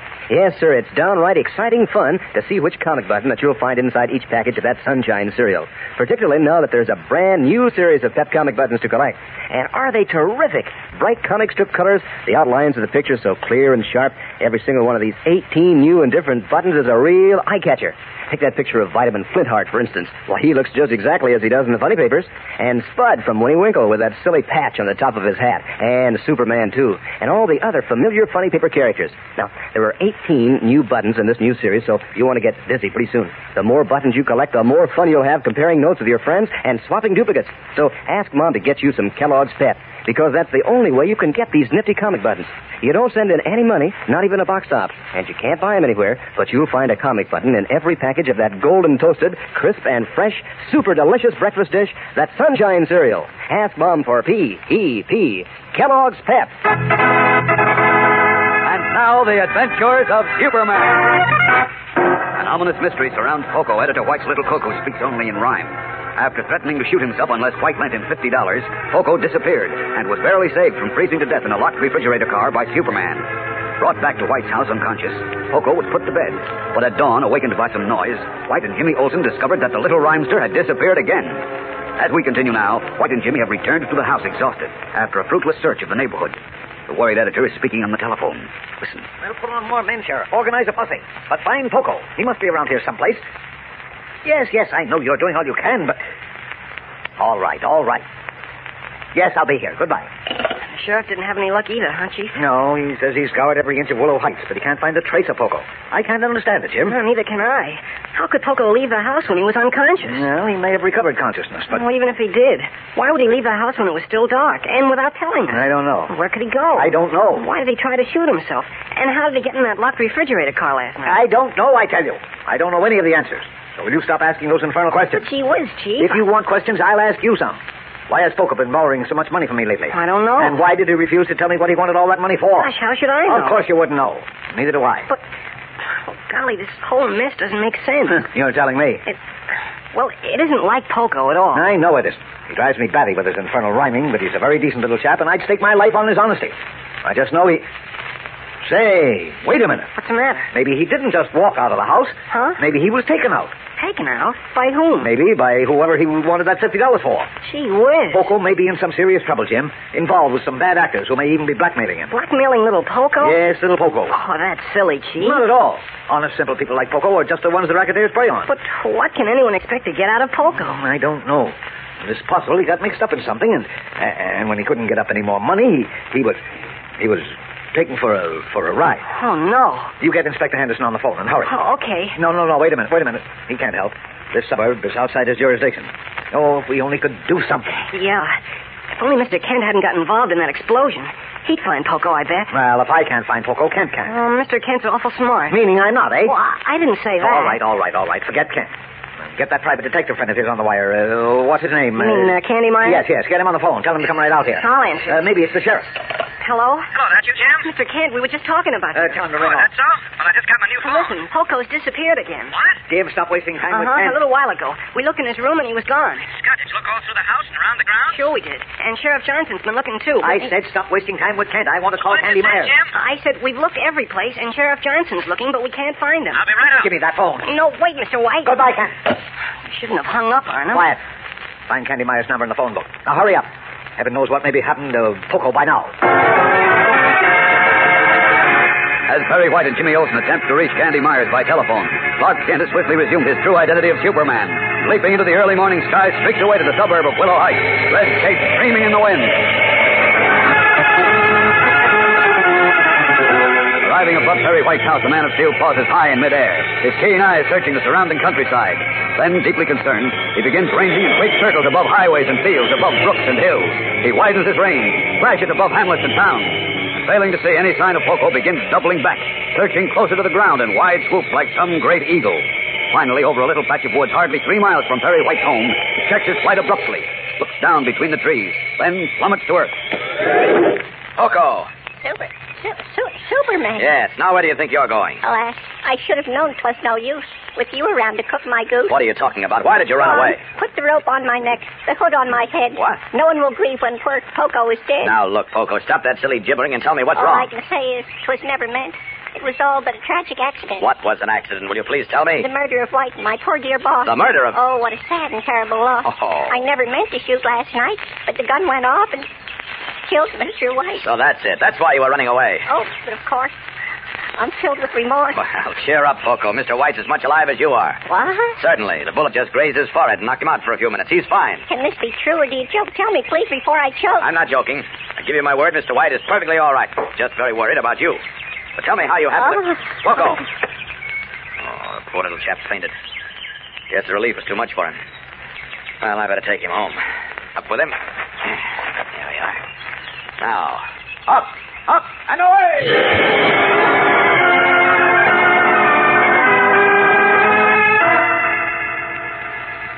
You see, Jim, poor Poco thought he'd shot and killed Mr. White. Well, it was an accident, and I was only stunned. Yes, Mr. White, but he didn't know that. So, filled with remorse, he ran away last night and again this morning when he woke up. Oh. He was so frightened and grief stricken, he didn't know what he was doing. Poor little guy. But look, Superman, who locked him into that refrigerator car? Locked himself in. He, he did. Mhm, Why? Accidentally. He came to for a minute on the way back just now and told me that when he found himself at the railroad station last night, there was a freight train standing there. So he climbed up on top of a refrigerator car. Uh huh. Then, when he saw the sheriff coming, he pulled open an air hatch on top of the car and dropped in. You understand, Jim? Mm hmm. The hatch snapped shut.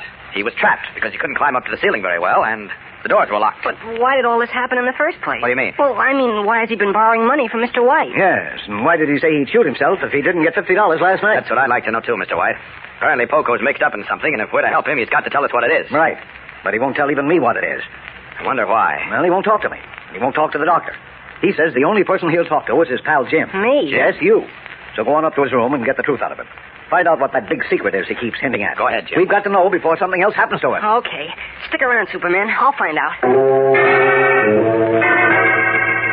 In Poco's room, Jimmy Olsen is alone with the saddened little rhymester, from whom he is trying to pry the secret behind the little man's strange behavior. Listen. You said you'd tell me everything, Coco. Why you threatened to shoot yourself last night? And I was only bluffing Jim to get the money out of him. Out of whom? Mr. White? Yes, but never again will I do such a thing. I swear it on my Superman ring. I hope not. But listen, why did you need that fifty dollars so badly? And why have you been borrowing all that other money from Mr. White? Are you in some kind of trouble? If I tell you, Jim, will you promise true not to breathe a word till I tell you to? Oh, do I have to promise? Unless you do, I won't say a thing. I swear that too on my Superman ring. Okay, Poco. Mr. White won't like it, but that's the only way you'll tell me. It's the only way. Well, what do you say? All right, I promise. Then hold on to your hat and get set for fair. Jim, my friend, I'm a millionaire. You're a what? I'll say it again. Sit tight in your chair. You're looking at a millionaire. I'm looking at a nut, you mean? Or else you're hysterical. Hey, maybe I better call a doctor. then. No, the doctor said I was perfectly well in mind and body, as sound as a bell. Well, then you must have had a relapse. You a millionaire? Cross my heart and hope to die if what I told you is a lie. Listen, will you please cut out the kidding, Poco? This is serious. May I never be fed, may I lose my head if each word isn't true that I just said. No, I really think you mean it. Of course I do, because it's true. Now, wait a minute, before I get dizzy, too. If you've got a million dollars, why did you threaten to shoot yourself unless Mr. White gave you 50 last night? That sounds funny, doesn't it, Sonny? That sounds cockeyed, and that's what it is. All right, my friend. I'll prove my claim. As sure as Poco is my name. I'm waiting. Go ahead and prove it. A steel box is behind that grandfather clock. Please fetch it, Jim, and prepare for a shock. Puzzled, Jimmy Olsen walks to the large grandfather's clock in the corner of the room, behind which Poco tells him he will find a steel box that will prove the little cook is a millionaire. Can Poco's story be true? Can the little rhymester actually be a millionaire and yet be in need of $50? What can this mean? Don't miss Monday's surprising and exciting episode, fellows and girls. Be sure to tune in again Monday. Same time, same station. And remember, for breakfast, it's Kellogg's Pep. For excitement, the adventures of Superman.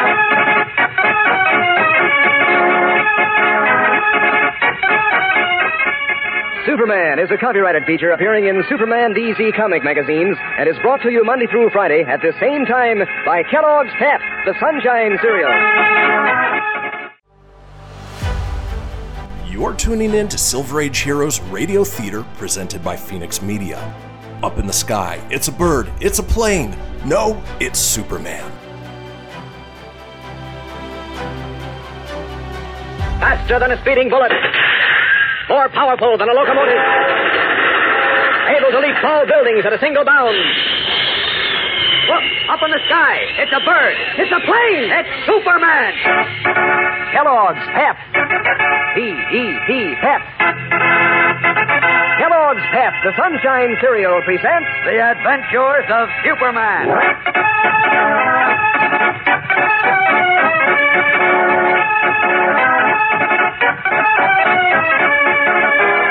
Today, while Superman and his boss Perry White patiently withhold their curiosity, young Jim Olsen probes the deep secret of Poco's mysterious behavior. Hello there, gang. This is your pal Dan McCullough. Say, uh, you know how it is when you meet up with an old friend. You're doggone tickled and happy about it. And that's the way it is, gang, when you get one of that brand new series of comic buttons Kellogg's Pep is putting out. Because every single one of these 18 new and different buttons has a picture of an old friend on it. A funny paper character that you've followed for a long, long time. Like Toots and Casper, for instance, or uh, Barney Google, or Flash Gordon, or Superman himself. And they're all done up in style, believe me. Brilliant comic strip colors on a shiny white enamel background. Why, those pictures of your comic strip favorites stand out like anything. Yes, sir, gang, you're going to have a load of fun collecting Pep's brand new series of comic buttons. And are they easy to get? Why, you don't have to send in any money, not even a box top. And you can't buy them anywhere, but you'll find one inside each package of Kellogg's Pep. That's Pep, the sunshine cereal, you know. Pep, the golden toasted whole wheat flakes with a catchy sunshine flavor. Certainly has a way with a morning appetite. Why, it makes it sit right up and take notice. And Pep's good for you, too. Sure, Mom knows that. Gives you lots of an energy vitamin B1 and that old important sunshine vitamin D. So get your good eating and exciting prizes, gang, from P.E.P., the sunshine cereal, Kellogg's Pep. And now, The Adventures of Superman. When editor Perry White refused to go on lending money to Poco, his odd little houseboy and cook who speaks only in rhyme, unless he knew what the money was for, Poco threatened to shoot himself. In the struggle for the gun, it went off, and White narrowly escaped death. Frightened by the belief that he had mortally wounded his employer, the remorseful Poco ran away. When he was found and brought back by Superman, Poco at first refused to explain his strange behavior, but finally agreed to talk, but only to Jim Olson. Then, after solemnly swearing Jim to secrecy, Poco stated that he was a millionaire. When the cub reporter laughed at this, Poco said, A steel box is behind that grandfather's clock. Fetch it, please, Jim, and prepare for a shock. As we continue now in Poco's room, Jim has placed a small strong box in Poco's hands. Taking a key that is hung on a chain around his neck, Poco prepares to open the box. Listen. What's in that box, Poco? Patience, Jim. You'll soon see that never again will you laugh at me. Well, go on, go on. For Pete's sake, open it. Here's my pelf. See for yourself. Pelf? What's that? Pelf means money. Don't you know that, Sonny? Oh, I don't see any money. All I see is some papers that look like letters. They're not just letters. This one's my song. Let me sing it to you. It won't take long. I don't want to hear any songs. I just want to know You what... must hear the song. It'll put you in stitches. Besides, it's the reason for all my riches. Huh? Don't look so puzzled. It's really quite plain. I'll play and sing you my song, and then I'll explain. I know a girl whose name is Liz. Her friends all call her Lizzie. She took a ride on a merry-go-round, and now poor Lizzie's dizzy. Oh, no. Poor, poor Lizzie. She's really in a tizzy. She goes round and around and around and around and around and around and around. Oh, and round and around and around and around, and that makes Lizzie dizzy. Oh, what did I ever do to deserve this? Look, Poker, will you please cut out the fooling and tell me what this is all about? I mean, all this baloney about you being a millionaire and the rest of it. You must be blind and deaf, forsooth. You heard my song, can't you guess the truth? I heard your song, and I don't know what you're talking about. Great day, Jim. Can't you see? Dizzy Lizzie means wealth to me. That goofy song you just sang? Huh. Goofy indeed. You're off your feet. This, my creation, will be a sensation. It'll bring me money and fame, make famous my name. Are you kidding? Look, Jim, I know you're my friend, so please read that letter from beginning to end. Which letter? This one. Read it, son. Okay, let's see. From the Metropolis Song Publishing Company. Oh, look, see?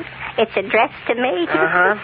Dear Polko, That's me. you will be glad to know that today we showed your song, Dizzy Lizzie, to another well known orchestra leader. Ah. He was very enthusiastic about it and begged us to let him Wonderful, introduce it on the air when it was published. He said that in his opinion it was a surefire novelty hit and bound to be a terrific Uh, sensation. Uh, well, how do you like that? Oh, you'll see. I'll make millions. Yes, maybe I'll even make billions. Oh, wait a minute, pal. Here's the payoff. Just as I expected. All the rest was just a build-up. A what? A build-up. Get this. Naturally, we are anxious to publish your song as soon as possible That's right. so that we can both enjoy the expected Oh, profits. boy. So as soon as you send us another $50, which will complete your share of the publishing costs, we will set to work preparing Dizzy Lizzie for publication. Cordially yours, Professor L.C. Blessing, President. Oh, isn't it wonderful? Isn't it grand? My song will be played by every band. That's what you think. Just tell me this, Poco. How much money have you paid to this song publishing company? Why, let me see. If 300 no oh four, then I paid them uh, 50 more. You mean you paid this so-called music publishing outfit $450? Oh, yes, I scrimped, I borrowed, I pawned my coat, but it's worth it to become a composer of Oh, note. gee, you poor guy. Well, why'd you say that? Why you shake your head? Isn't it true what the letter said? Why, Oh, uh, look, Poco, I'm going to do a little investigating. Investigate, investigate what? Is my castle of air? You mean I'm not a millionaire? Well, let's just say we're not sure yet. Oh. Now, you sit tight, Poco, till I see you again. And whatever you do, don't send any more money to those Oh, racketeers. my heart is broke, my head is bent. What'll I say to Messrs. White and King? Oh, don't say anything yet. I'll keep your secret, just as I promised. But if this is what I think it is, I'll get your money back. Don't worry. Oh, woe is me, such misery. Cheer up, Poco. Just leave everything to me. Oh.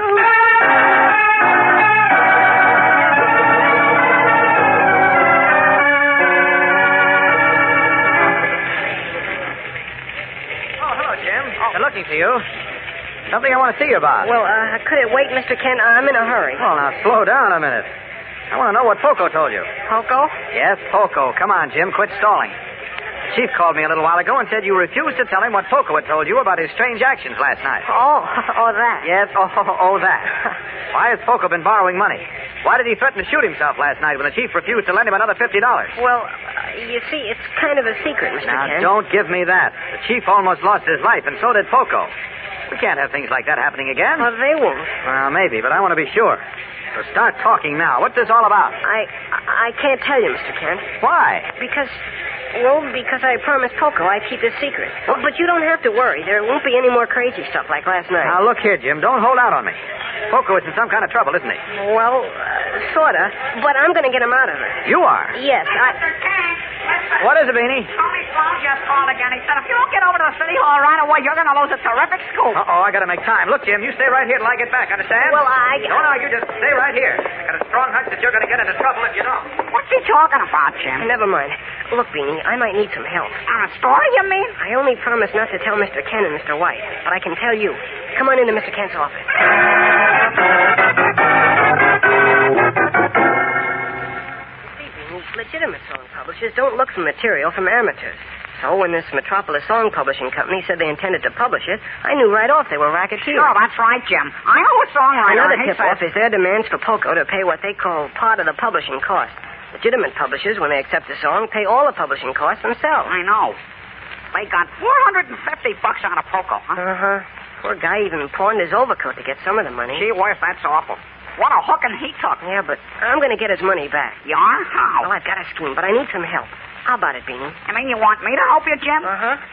Well, uh, jeepers, if, um, if these guys are really racketeers, it might be dangerous. Not if we play it carefully. All we'll do is snoop around. And when we get the goods on him, we'll call in Mr. Ken and the police. Well, uh... What's the matter? You always say you want to be a reporter, don't you? Yeah, Are you afraid? Oh, me? No. Okay, then tell Mary Hennick to handle the copy while you're gone. And let's get going before Mr. Kent gets back and stops us. Come on. Electing to overlook the possibility that they may be stepping into danger, Jimmy Olsen and Beanie Martin leave the Daily Planet. What will happen to them? Convinced that his little friend Poco was the victim of a vicious racket, Jim Olsen determined to get him out of trouble. Enlisting the aid of copy boy Beanie Martin, he disregarded Clark Kent's admonition to stay in the office. And as we rejoin them now, Jim and Beanie have arrived at the office of the Metropolis Publishing Company, the self styled music publishing firm responsible for relieving Poco of $450. Listen. Here we are, Beanie. Let's go in. no, uh, wait, Jim. What's the matter? Oh, nothing. Only, uh, you know what you're going to do? What do you mean? I mean, well, like when a general goes into a battle, he has a sort of plan of action, kind of. Oh. I think we better know well, about what we want and how we're going to get it. Oh, you know what we want, Beanie. We've got to get back the $450 Poco paid over to these phonies. Yeah, but what if they're not phonies? Oh, What if... I'm sure they are. But we'll find out soon enough. But gee whiz, if they're top racketeers... Now, look, Beanie, are you getting cold feet again? Oh, I No, but- told you, we're not going to tangle with them. What we're going to do is ask a few questions and, well, kind of just snoop around generally and see what we can find out. Uh-huh. Okay, come on. Let's go in. Okay. Well, I got a feeling we're walking into something kind of unhealthy.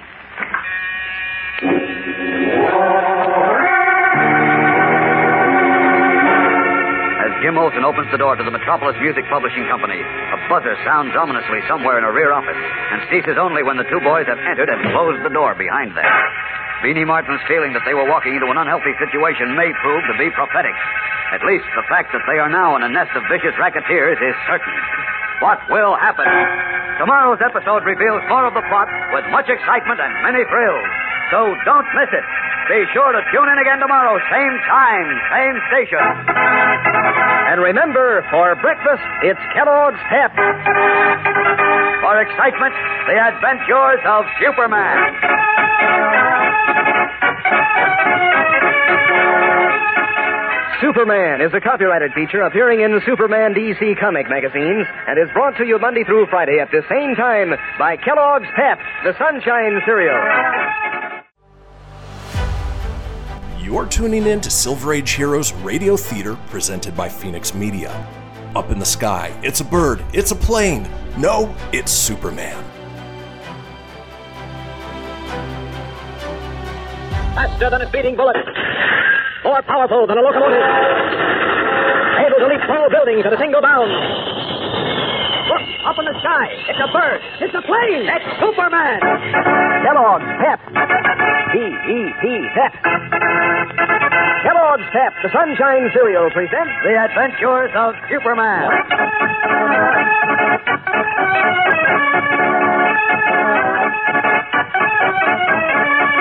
Today, promising to tell Clark Kent nothing of Poco's secret, young Jim Olsen, convinced that the little cook is a victim of phonies and racketeers, is determined to show them up himself. Hello there, gang. This is your pal Dan McCullough. You know, you fellas and girls are going to get a lot of chuckles out of your collection of that brand new series of comic buttons from packages of Kellogg's Pep. For instance, the picture of the little moose from Smitty. Boy, it's a knockout. There he is, his arms folded on his chest, his long black hair pulled together at the back, and a feather sticking up from it. Why, he looks just like he does in the funny papers. And you'll get a kick out of Cindy, too, from Smiling Jack. She's mighty pretty, you know. And of course, there's Superman. He's doggone good looking, with his bright red cape slung back over his shoulders and the Superman emblem on his jersey. Yes, sir, every single one of these new Pep Comic buttons looks so snappy and exciting that, well, you'll want to collect all 18 of them. And you can, too. Sure, easy as anything. You just ask Mom to get you plenty of Kellogg's Pep and look inside each package for your comic button. That's all there is to it, gang. You don't send in a single penny, not even a box stop. And you can't buy them anywhere. But Kellogg's Pep gives you these comic buttons. And Pep gives you a mighty slick dish for breakfast, too. A bowl of these golden toasted whole wheat flakes is something to cheer about. It's a crisp and tender and full of catchy flavor.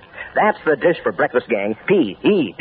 The Sunshine Cereal Kellogg's Pep. And now, the adventures of Superman. A firm calling itself the Metropolis Song Publishing Company has persuaded Poco, editor White's Little Cook, that a song he had written would make him a millionaire. Excited by his prospects, Poco saved, borrowed, and even pawned his overcoat in order to raise the money the company demanded as his share of the publishing costs. But Cub reporter Jimmy Olsen suspected that Poco was being swindled. For, as he explained to Beanie Martin, the Daily Planet copy boy, You see, Beanie, legitimate song publishers don't look for material from amateurs. So when this outfit said they intended to publish Poco's song, I suspected right off they were racketeers. Another tip-off is they're getting Poco to pay what, what they call part of the publishing cost. Now, legitimate publishers, when they accept a song, pay all the cost themselves. Say, what are you going to do about it, Jim? I'm going to investigate the company. And if they're racketeers, like I think, I'm going to make them give Poco's money back. Golly, won't Mr. Kent be mad if you get mixed up in this alone? Well, he doesn't have to know anything about it until I'm ready to break it. Jeepers, if they're really racketeers, that'll be Oh, dangerous. we'll be careful. We? Sure, you and I. Come on, let's get going. I want to see what this racket outfit looks like. As we continue now, the tastefully furnished president's office of the Metropolis Song Publishing Company, the self-styled Professor Blessing, a tall, skeleton-thin, bald-headed man wearing a frock coat and striped trousers, sits with his feet on his desk, smoking a large cigar. Quickly, he lowers his feet to the thick rug, then scowls and puts them back up as his door opens and a husky man with a flattened nose and cauliflower ears enters singing. I know a girl whose name is Liz. A friend so cool, a Lizzie. Stop it, Froggy. She took a ride on a merry-go-round, and now poor Lizzie's dead. Will you stop singing that horrible song? Where on earth did you pick it up? Uh, some sucker sent it in. I forget who now. Well, stop singing it. I can't stand it. Okay, okay, Professor.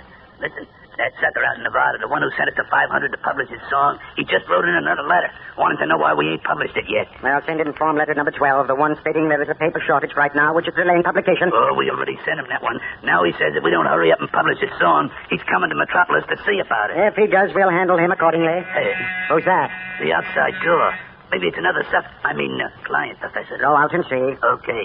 I know a girl whose name is Liz. A friend so cool. Who is it?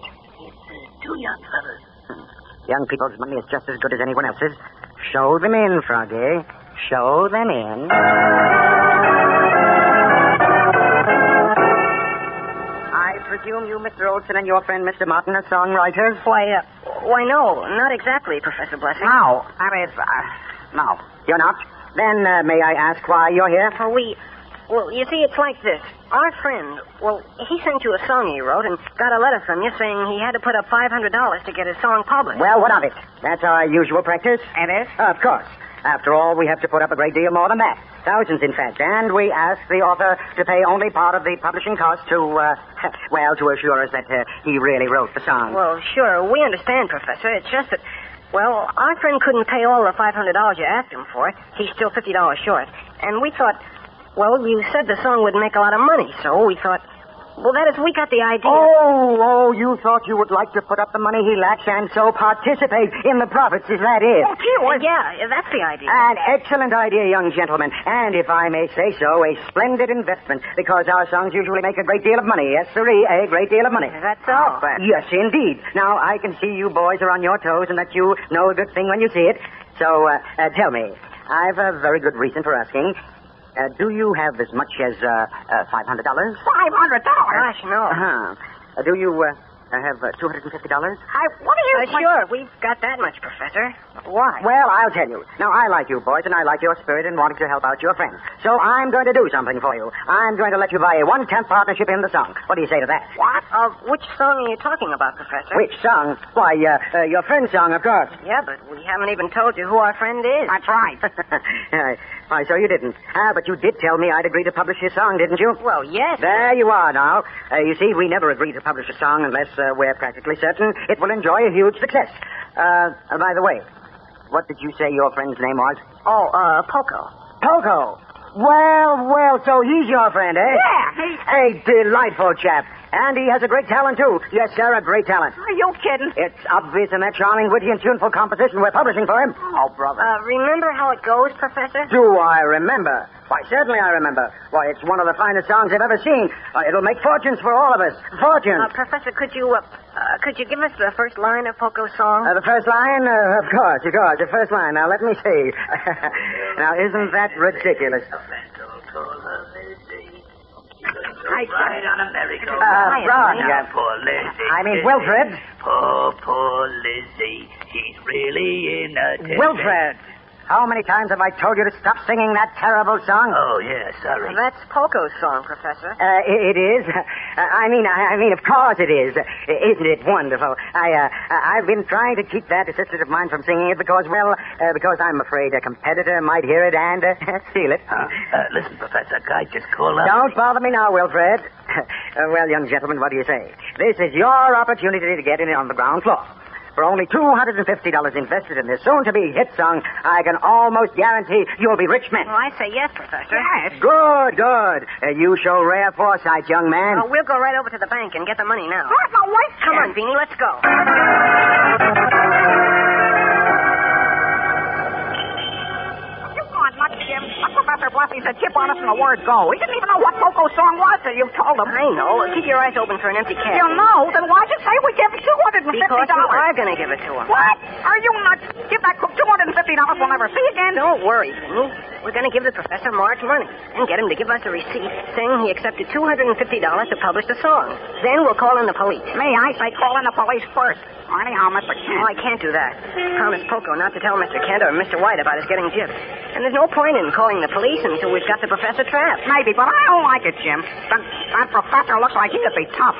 And the guy called Froggy, I'll bet he's a gorilla. Relax, pal. I know what I'm doing. Come on, there's a taxi. Overriding Beanie's objections, Jim Olsen drops the frightened copy boy off to make arrangements for his plan to outwit the clever Professor Blessing. But Jimmy may be biting off more than he can chew. In Professor Blessing's office of the Metropolis Non Publishing Company, the professor sits with his feet on his desk, smoking a big cigar. Froggy sits nearby, glancing idly through the pages of the Daily Planet as they wait for Jim Olsen and Beanie Martin to return with money from the bank. Hey, do you think you hooked them two kids, Professor? Uh, you heard what they said. They were going to the bank for the $250. I had a bad moment there when I didn't know what the song was. Good thing you happened to come in singing it. Holy smokes. Uh, what's the matter? Wasn't that young sucker's name Jim Olsen? Yes, why? Why? Take a look at this paper. Right there. Over high school sports. See what it says? Uh, let me see.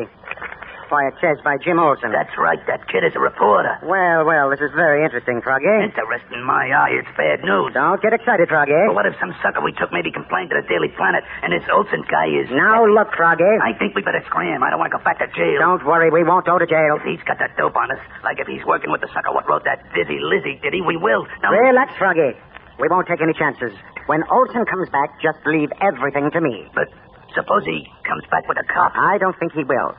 We haven't taken any money from him yet, and uh, we didn't give Poco any receipts for the $450 he paid us. Besides, uh, Oh, The outside door. uh, see, what, see who it is, Froggy. Okay, but I just hope it ain't cuffs. Who is it? Olsen and Oh, the other kid. Are they alone? Yeah. Good. Now you go out and talk to them, Froggy, while I check up on Olson.